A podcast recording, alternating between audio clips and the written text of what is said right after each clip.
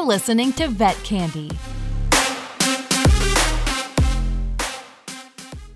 When you see bilateral patella fractures in a cat, what's the first thing that goes through your head at that point?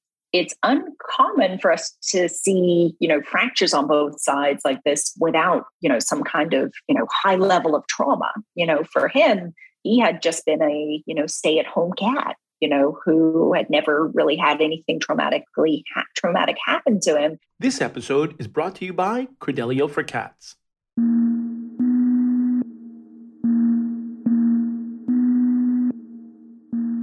Welcome to the Vet Mysteries Podcast. My name is Dr. Courtney. I'm a board certified veterinary surgeon and fiercely devoted to pet and animal health. This podcast is powered by Vet Candy, a multimedia platform offering diverse veterinary content produced by veterinary experts and key opinion leaders. In this podcast, we unravel some of the most baffling and fascinating cases in clinical veterinary medicine. Please let us know how you feel about these cases. You can find us on socials at Dr. Courtney DVM and at My Vet Candy. Now, let's get started. Today, folks, we have a true guest, a true distinguished, illustrious, dynamic. There's so many words that come to my mind, but uh, I got to be honest, you will discover all of that as soon as you get a chance to meet her, as soon as you hear her speak. She is absolutely one of the most thorough, I'm going to say thorough and incisive doctors that I have ever met in my entire life. And unfortunate for her, she has to work right alongside me. Ladies and gentlemen, please welcome to the podcast, Dr. Rebecca Webb. Welcome to the podcast, Dr. Webb.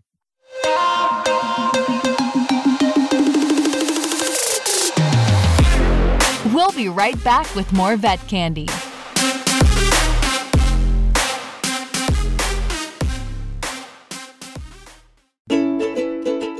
Credelio Cat Lotilaner protects your cat from ticks and fleas, so you can be close.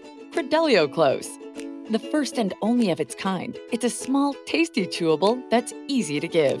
Lotilaner is a member of the isoxazoline class of drugs. The most common side effects are weight loss, rapid breathing, and vomiting. This drug class has been associated with neurological adverse reactions. Use with caution on cats with a history of seizures. Keep your cat close. Credelio Close. Thank you for having me, Dr. Campbell. Yeah, this is a really exciting opportunity for me because there's a lot of firsts that are happening right now. A tremendous amount of firsts. First and foremost, it's one of the very first times I get to enjoy a podcast episode with a dear friend of mine. Uh, it's one of the very first times that I get to enjoy a podcast episode with someone who works right alongside me. And then finally, people will find out, but there's also an international element to this podcast too. so it all comes together let's just set this scene. We're here to talk a little bit about a mystery case, right? A case mm-hmm. that we find intriguing and captivating. But before we get to that, if you would mind just setting the scene for us on two things. What was it like where you grew up, and how did that inform your understanding about animals? So, where I grew up, I grew up in Australia um, in a city called Melbourne. Um, kind of grew up around the city um, in the suburbs and had a lot of my childhood there, but I also spent a good deal of my childhood um, over in the western um, coast of Australia, um, where you know my grandma and grandpa they had a farm with lots of other animals and things like that. So lots of you know cows and sheep and things like that in my early childhood, and also cats and dogs and things like that that I grew up with.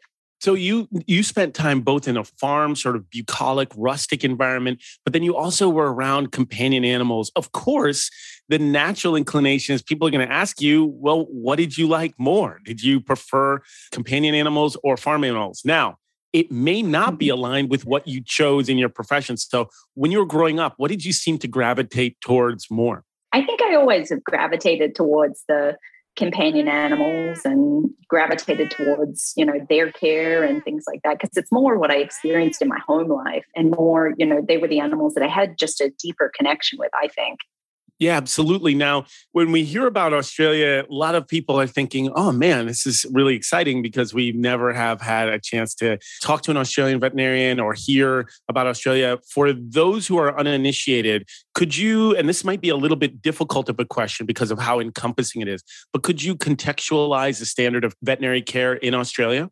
Yeah, I think it's it's very similar to what we have over here in the states, and it's growing, you know, quite quickly too. You know, even as I haven't been there now, you know, working, you know, for you know probably about you know five six years now, and it's even changed in that period of time, and is growing, you know, much bigger and you know much more developed too than it was when I when I was there in vet school. Absolutely, absolutely. So as we all go through this journey, you know, I talked we talked a little bit about some of your favorite species or what you tend to gravitate towards more, but sometimes to pursue a career in veterinary medicine, I'd say it certainly takes more than just a love for animals. Could you let us know why veterinary medicine? Why did you start on this journey and ultimately become a veterinarian? I was really lucky when I was a lot younger. Um, I had there was a family friend of my dad's who was a veterinarian, still is a veterinarian, um, and um, practiced small animal medicine, and I really looked up to him a lot. Um, and so um, he was the one who got me really involved with it and interested in it. And, you know, the combination of him, you know, my grandma who, you know, worked with, um, you know, the cows and the sheep on, on her farm and, um, you know, watching her, you know, help them, you know, give birth and do things like that when I was young really impacted me. And so I think that those two people really were the people that, that kind of, you know, spurred me off into this career and, um, you know, off to off to the states eventually. It's incredible, you know, just ag folks, farm folks, some of the most hardworking people out there, man. Just enjoy, just dealing with those elements. It's it's yeah. crazy. And I think you and I both, along our veterinary career, have spent you know a fair amount of time on farms and understanding just the large animal, uh, production animal versus companion animal. So ultimately, as I was saying, ultimately, you've had the unfortunate pleasure of having to work right alongside me. We're both surgeons. Why veterinary surgery? I have had the pleasure of hearing you describe your your journey and why you selected veterinary surgery. But for those who don't know, what why did you select veterinary surgery as your specialty?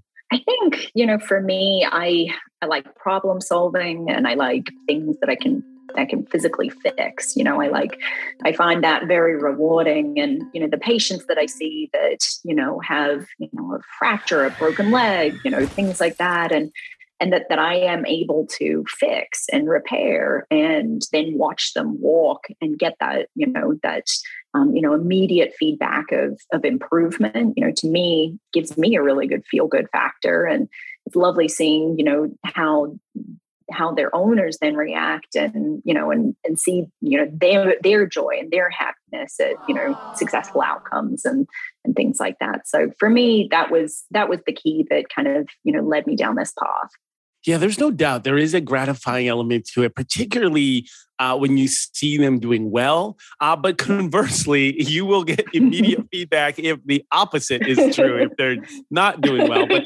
you're absolutely right. Is that when you have a species different family member in the house who is uncomfortable or painful, it definitely disturbs that family dynamic yeah. and restoring that them to normalcy or helping them heal i think it really just keeps families together right yeah. it just it just unifies that family and i i just want to applaud you i find what you do so to be in, tremendously commendable. And this is somebody that gets to see what you do every single day and ask you for advice on a daily basis. So, okay. So, this is a Vet Mysteries podcast.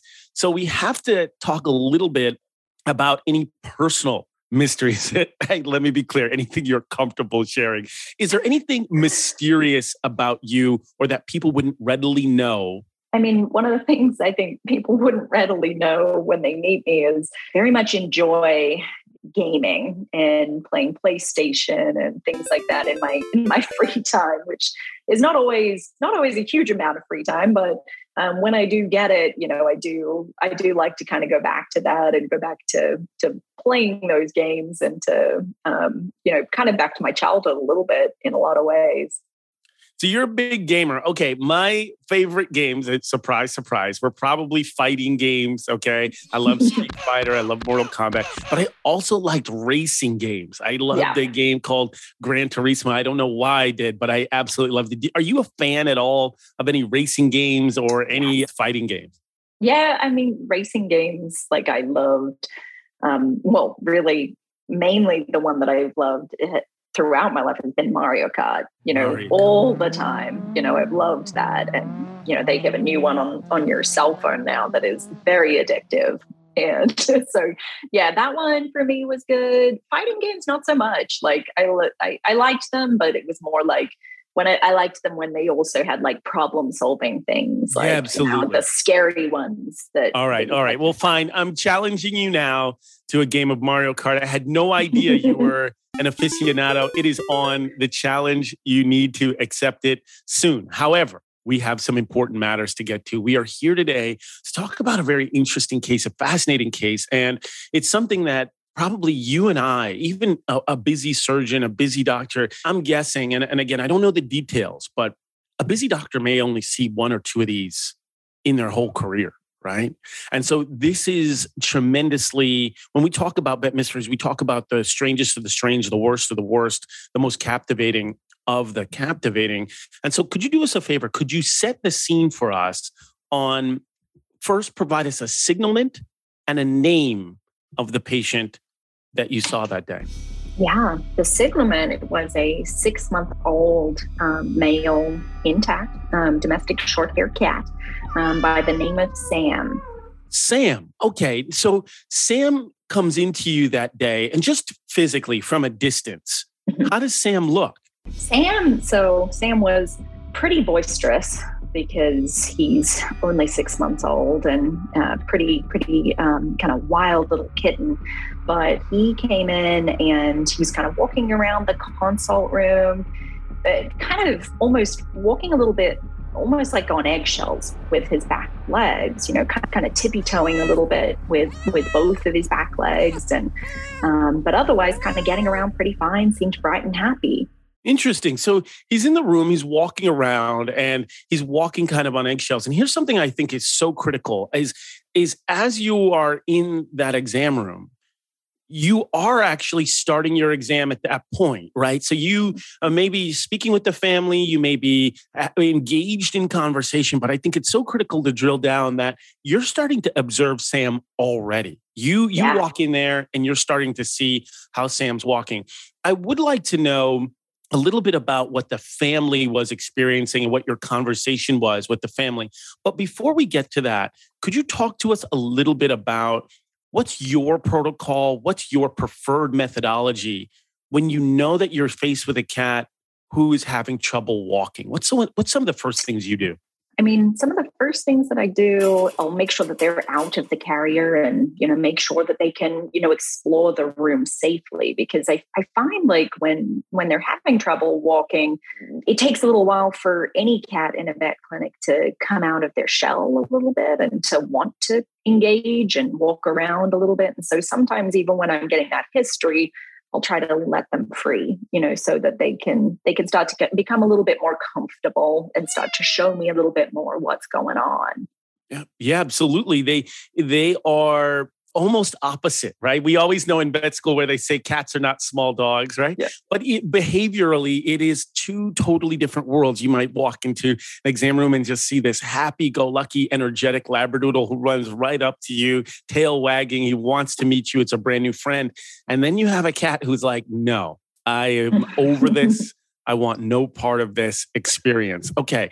So you you you have Sam in the room, you're watching him wander through the room and explore and you start having a conversation with that family. What is that mm-hmm. family saying to you? So they had brought him in, you know, and he had been limping a little bit on on initially they thought it was his left back leg. And then as they were watching him you know over the last couple of weeks maybe they'd seen it on the right. It wasn't totally sure. They weren't totally sure you know what which exact leg it had been but it, it, he seemed to be doing okay at home and just not really jumping up on you know furniture as much or or doing anything like that. And and and I should say as well, he's an indoor only cat. They hadn't had any history of any kind of traumatic issues, you know, no escapes from the house, anything anything wild like that.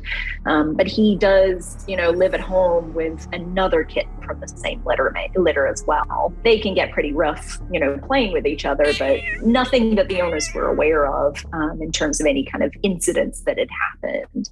That's a critical piece of information too is you know when you're obtaining that history is understanding whether this kitty cat is indoor or outdoor. And i'm, I'm so glad that you brought that you know to the forefront. You know you're hearing from the family. I'm not sure if it was the back left leg or the back right leg. Is there anything about a shifting leg lameness that cues you into or starts your your mindset into a particular pathway of thinking? Yeah i mean for me, you know, when somebody's not quite sure about which leg it is, you know, one of the big things that you have to consider is it, it, honestly could be both. You know, it could be both that are having issues, you know, or potentially one and then the other is kind of less common. Oftentimes it's it's more likely that there's something going on with both of the back legs. Interesting. So when you mentioned both of the back legs, take us back to that moment where you start doing your physical exam on Sam. What do you start finding as you do your physical exam? He was very wriggly um, because he was a very happy little six month old kitty um, who had only been to the vet a couple of times before. So this was all pretty new to him. But, you know, although he was wriggly, he would eventually kind of let me feel a bit better, you know, the back legs and the main things that I was finding on him was that his, you know, his knees, you know, themselves were just a little bit thickened. There was nothing, you know, obviously, you know, broken or or anything, you know, obviously wrong, but they were just a bit thickened and and, and potentially a little bit painful. Um, and it, it kind of seemed to be both of them when I was examining him. Interesting. So he has a, a kitty cat with thick knees who's a little bit painful. And mm-hmm. uh, just to dial in on that, I understand what you mean when you say yeah. thick, but describe for me when you say, hey, you know, this kitten has thick knees. For a lot of people, they don't even yeah. sort of understand necessarily what does it mean to feel thick when the tissue feels thick? Yeah and so i couldn't really feel you know his kneecaps very well and i couldn't really feel the joint surfaces so well it would kind of there was a lot of kind of scar tissue kind of built up around those knee joints on both sides that kind of just made them feel more bulbous than they than they otherwise should be yeah, absolutely. Okay, so you're feeling these knees or stifles in kitty cats, and they're just feeling thickened. You can barely feel the the normal bony protuberances that we would typically feel. Cats are typically fairly bony creatures, right? You can start to feel a lot of the a lot of their anatomy pretty well. Uh, we do see a fair amount of overweight cats, so that's a completely different thing. But they tend to not put their weight in their legs. Okay, so now you're feeling painful knees, painful stifles in the cat. Uh, he's wiggly, but before we move on onto the next step. I just wanted to ask you because you are very, you are kind of like the kitty whisperer. Do you have any tips or tricks that you seem that seem to be successful for you when doing orthopedic exams on cats? Because again we just mentioned they're completely different than dogs. Are there any tips or tricks that you have when doing ortho exams on cats? I think what i've learned over over the years of working with them is to try as much as i can to take it at their speed. Don't try and rush through it ever with them because you will you'll either miss something or they won't tell you when something's painful. Mm. And sometimes, honestly, to realize that you're you may not get to examine everything. You may just get to examine that leg that is sore. And so, you know, you, you, may not be able to feel the front legs and, and, and you may have to accept that on that cat and, and understand that, that you have to work within their limitations and what they'll let you do. I love that. I love the way you put that because you may only get a chance to feel that leg, which is kind of something that you and I alluded to earlier, which is that it's completely different than dogs. A lot of times, my technique for dogs is to come to the leg that's painful last because I just mm. don't want to sensitize them to sort of a painful experience. But in cats, just like what you said, very frequently, I'll go to the leg that's painful first because yeah. I know that there's a possibility I may not to get to examine the rest of the kitty cat. So you I love the way you put that. So all right, Sam, painful knees, thick. His family is not sure what leg he was limping on. What was the next step you took and why? So the next step I took was um, to give him a little bit of pain medication, give him a little bit of sedation, and get some X-rays on it. Okay, um, let's pause there for a second. Yeah you're you're saying all right i want to take some x-rays but when you're talking to that family you're saying i'd like to get some x-rays because why? Or do you have differentials or things that you are thinking in your head as to what this could be or what's going through your head at that point? I was concerned that, I mean, there was something going on with both of his knees at that point. And so the things that I was considering as a differential was, you know, could there be some kind of incomplete fracture, like a like a hairline fracture? You know, I was worried that maybe his kneecaps could be luxating. That's sometimes we something we can see in cats. And and so I was worried about that. You know, I, you know, some of the other things that could have been happening. I mean, he could have had some kind of, you know, muscular or soft tissue trauma or, you know, some kind of you know joint infection something weird going on like that. But um, i felt like if i could give him some sedative you know just to, to kind of take the edge off for him a little bit and get some x-rays i might have a, a much clearer idea of what was going on with him. Yeah no doubt. Soft tissue. Listen cat's job their job is to make abscesses and they are very good at their job. So, absolutely, you know, one of the top or probably the most common reason for lameness in cats are abscesses. And so getting a chance to do your exam, take radiographs, and assess them whether there's some sort of soft tissue trauma is is certainly a smart move. All right. So the family, I'm guessing there were they were okay with it. Yeah. Yeah. Okay, they cool. were fine with it. And what's what's also important, another element that I love is that you mentioned sedation. Because do you feel that you get a chance to do two exams, one unsedated, and then you get a chance to do a sedated exam. Could you talk about the difference between the two and why you like doing them both? Yeah. And so the non sedated exam I like because then I get to feel, I get to feel for which area is actually painful. I can see that, you know, he's limping on these back legs, but I don't know where it's coming from until I feel him. From that exam, I can actually tell, you know, where where the pain and, and where the discomfort's coming from. But sometimes, you know, they can be too uncomfortable, you know, with me touching it to be for me to be able to tell, you know, why. And so assessing them again once they've had a bit of sedative like a like a pain medication honestly you know can be really helpful to to then help me narrow down exactly what's going on.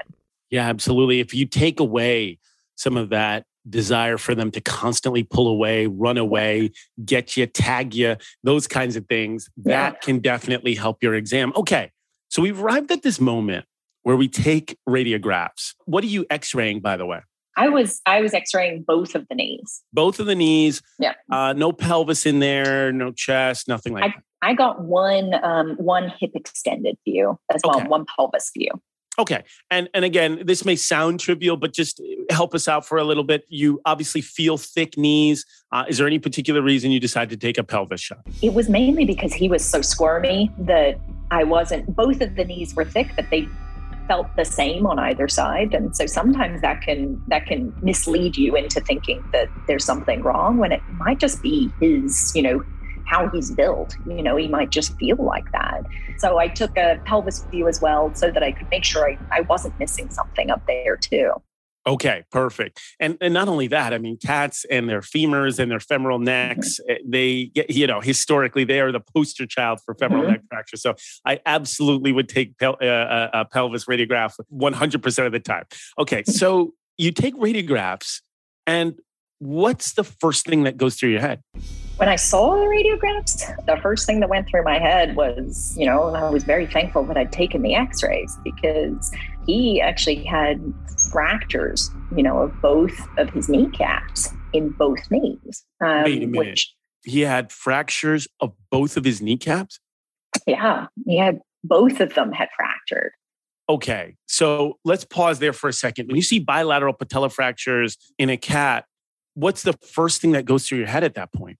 It's uncommon for us to see, you know, fractures on both sides like this without, you know, some kind of, you know, high level of trauma. You know, for him, he had just been a, you know, stay at home cat, you know, who had never really had anything traumatically traumatic happen to him. So I, I thought that something traumatic, like jumping off of, you know, a high, you know, high height or getting, you know, hit by a car or something like that, you know, was pretty unlikely for him. But I did remember a condition that that some kittens can get and some cats can get that that can predispose them to these kinds of atraumatic or or non-trauma related you know fractures you know of these of these kneecaps.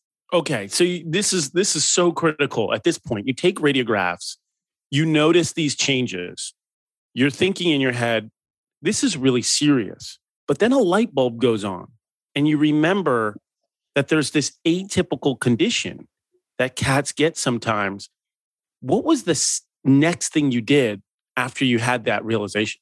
Yeah. And so, I mean, the next thing that I did, you know, after I had that realization was, um, you know, I, I got him awake from his sedative, you know, and I got on the phone to the clients, to the owners, you know, to talk to them, you know, about what was going on with him and what we should do next, you know, with him and how we should treat him. Yeah. What was it? What was the next thing you did? The cats that get these this condition and you know even though they have these fractures you know these these broken kneecaps although it would make the most sense to to do something surgical to them and to to try and repair them when you look at the studies and you look at how these cats do with these repairs over 80% of them do very poorly, you know, when you take them to surgery. Um, and so now, you know, the recommendation for them is to actually treat them medical and so give him pain medications, try and keep him as quiet as possible at home, which was not easy, and try to keep him rested. Interesting. So you you discover these broken kneecaps. You're you you go to the family. You say, "Hey, listen, you know the the the inclination for most people would be, hey, if you have a broken bone, how do you fix it?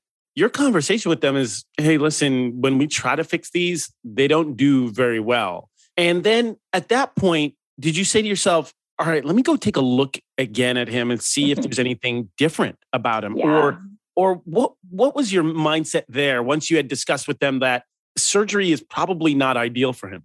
Yeah.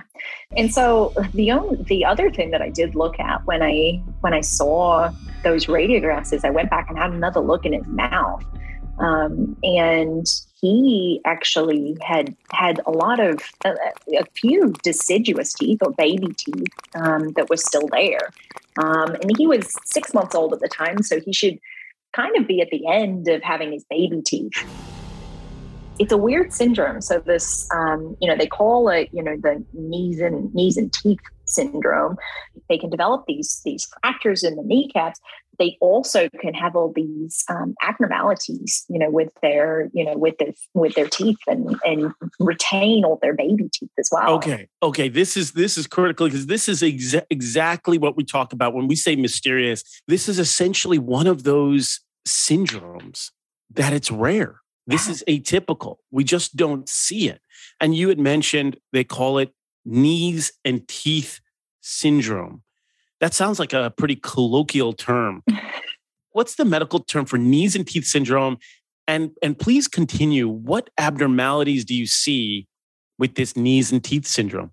Yeah, and so they think it is a form of a condition called osteogenesis imperfecta, which is essentially a genetic condition where they have issues with collagen um, within the body. And so the collagen doesn't quite form properly and then their their bones don't quite form properly um, and they can have you know these these malformations in in their mouth. They can have these retained um, baby teeth. The most common fractures that they can get are these fractures of the kneecaps but they can also get fractures elsewhere too. And so they can get fractures you know in in their shin bones you know sometimes in their forearms, things like that too, um, that can occur. And it's it's a condition that that occurs pretty rarely in people too, but um, you know we're just starting to understand and just starting to um, appreciate it more in cats.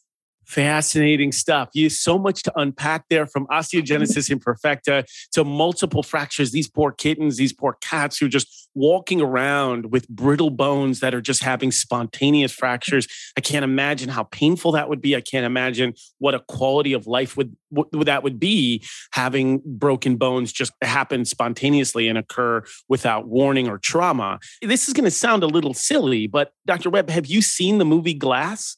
It's not. You have not seen the movie Glass. Okay. It's got my man Sam Jackson in it, Samuel Jackson in it, and a bunch of other heavyweight actors in it. And I'm apologize to all of those diehard fans because this is part of a trilogy. But uh, that movie Glass a, goes into detail about one of the main protagonists who actually has osteogenesis imperfecta. And he is bound, he's wheelchair bound, you know, and disabled because he experiences spontaneous fractures. So you, when you say this happens in people, I, I, not only do I 100% agree with you, but it was dramatized in Hollywood uh, for, for osteogenesis imperfecta. And so knees and teeth syndrome, kittens, bilateral patella fractures. What were the next steps for Sam? Is there anything that can be done for Sam? Is there, it, it, what was his prognosis? So his prognosis overall, you know, with this and with with the medical management i mean it's hard to know exactly you know with him you know he thankfully he responded very well to the medical management the pain management and i followed him out you know for a few more months and took some more x-rays you know to monitor these fractures. They didn't get any worse and they didn't get any further the pieces didn't get further apart and and he actually um, you know was able to function um, quite well, you know, on those back legs. Now, I don't know, you know, how he's doing, you know, now, but, you know, some of these cats can live pretty good lives and not necessarily have, you know, uh, so many, you know, fractures throughout their lives. But there are others that are more severely affected and, and can have multiple fractures and can be pretty bad for them. Oh, my goodness. Yeah, so you're saying there's different gradations or severity of this particular syndrome. And it's one of these situations where when you see that, when you see a kitten who has brittle bones and has spontaneous fractures and bilateral patella fractures, you know, there might be vets out there, there might be surgeons, there might be uh, veterinary healthcare professionals who look at that and say, I'm sorry, we're, we're going to have to euthanize or prevent this cat from ongoing suffering by letting him go. And what it sounds like you're saying is that there are some cats who can actually lead good lives with a good quality and who aren't yeah. in constant pain. Yeah, and and I do think you know as I followed him and um, you know and as I followed him through his recovery, he very much improved, and his owners felt the same way too. His family felt the same way that he felt much more comfortable. The weird thing was that during the following of him and during his recovery, they started actually to notice their other kitten, his sister, limping as well. And so one of his rechecks, they brought her in and she actually had fractured one of her her kneecaps. And so they were unlucky, you know, in, in terms of, you know, the genetic lottery, you know, these two. And they both had this condition. But I think, you know, there's varying levels of severity. I mean, he had both of his kneecaps, you know, fractured and and had, you know, a, a, bunch of baby teeth still there. She had no baby teeth, you know, remaining, but and only one fracture. And so both of them ultimately did quite well with this medical management and with with restriction. But we'll have to see how they go, you know, later on in their lives. Unbelievable. So they're at home and they see his littermate, his sister, she's limping too. They're like, wait a minute, could this be the same? Yeah. it turns out it is. It, it was. Is. It was yeah. the exact same thing. So we know this is heritable or genetic component. And Sam went on to lead a, a, a good quality life. That makes me so happy. Is there one thing after this incredible experience with this rare syndrome, this atypical syndrome. Is there any advice that you have for either pet parents or veterinarians who encounter this or who may not be familiar with this? Is there one morsel of, of advice that you can give them? Yeah, I think, I mean, one of the things that I took away from this was, you know, on him, you know, he had these retained baby teeth. And, you know, for me, you know, if, if I had known that, you know, even before, you know, looking at his teeth a bit closer under sedation, I mean, that maybe might have even clued me in earlier, you know, to what was going on, these baby teeth. And I think in those cats where you're seeing these retained baby teeth doing a very thorough orthopedic exam and examining those bones and joints as well as you can, I think is is very important. And then I think the other thing is just to always have a, a wide list, you know, of of differentials for for what can be going on. You know, I mean, we we talk about you know how common things occur commonly, but every now and again you get something like this that that kind of throws a curveball, you know, in your day. Yeah, no doubt. I, I mean, that's more than a curveball. I mean, that's like a that's like a change up slider or whatever sports analogy. I don't watch baseball, but anyway, yeah, that is definitely different. Wow, that is such great advice. Thank you so much for sharing this case with us. Thanks for sharing your knowledge, your wisdom your experiences. I mean, this was a true mystery. It definitely had me at the edge of my seat. Now, do us all a favor, if you don't mind. There are so many people listening right now who are like, man, I want to hear more from her. I want to know more from her. Where can I find her? Is there anywhere, whether it's socials, professionally, is there anywhere that people can find or hear more of you? I do have an Instagram account that they could that they could find me with. But now, Dr. Webb, is this an Instagram account that people can definitely reach out to you, or is this an Instagram account that you'd like to keep private? I mainly like to keep it private. Okay, well, we'll, we'll do it then. We'll keep it private. No problem. Listen, we have tremendous people and illustrious guests who sometimes have a, a more of an outreach on their socials, but I completely 100% love just sometimes just keeping a little personal. So let's do that. And I just want to thank you again for joining us for this episode. You were tremendous. And please, if we have a round two, right, would you mind sharing another mystery with us in the future? Of course. Thanks for having me. Oh, that's awesome. Thanks again, Dr. Webb. Talk to you soon.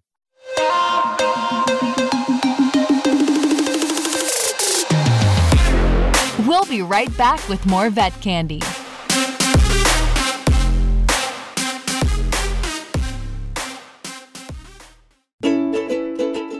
Credelio Cat Lotilaner protects your cat from ticks and fleas, so you can be close.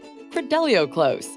The first and only of its kind, it's a small, tasty chewable that's easy to give. Lotilaner is a member of the isoxazoline class of drugs. The most common side effects are weight loss, rapid breathing, and vomiting. This drug class has been associated with neurological adverse reactions. Use with caution on cats with a history of seizures. Keep your cat close. Credelio close. Well, there you have it, folks. There was Dr. Webb, Dr. Rebecca Webb from Australia. She had a tremendous upbringing with both farm animals, companion animals, and she likes fixing stuff. She likes watching animals just get better and healing them. And she's got a tremendous talent at doing that. She left us with a lot of morsels, morsels of wisdom in that when you're doing your ortho exam and you see pain in the knees, don't be afraid to do an oral exam as well. Or if you see, if you're doing an oral exam and you see retained baby teeth, it passed when it should be, don't be afraid to do a thorough ortho exam. So these are great morsel of information. Please tune into more episodes of Vet Mysteries with Dr. Courtney, and we will have, we'll continue to have more illustrious guests. In the meantime, please take care of your pets and each other. And remember, there's nothing stronger than the human animal bond.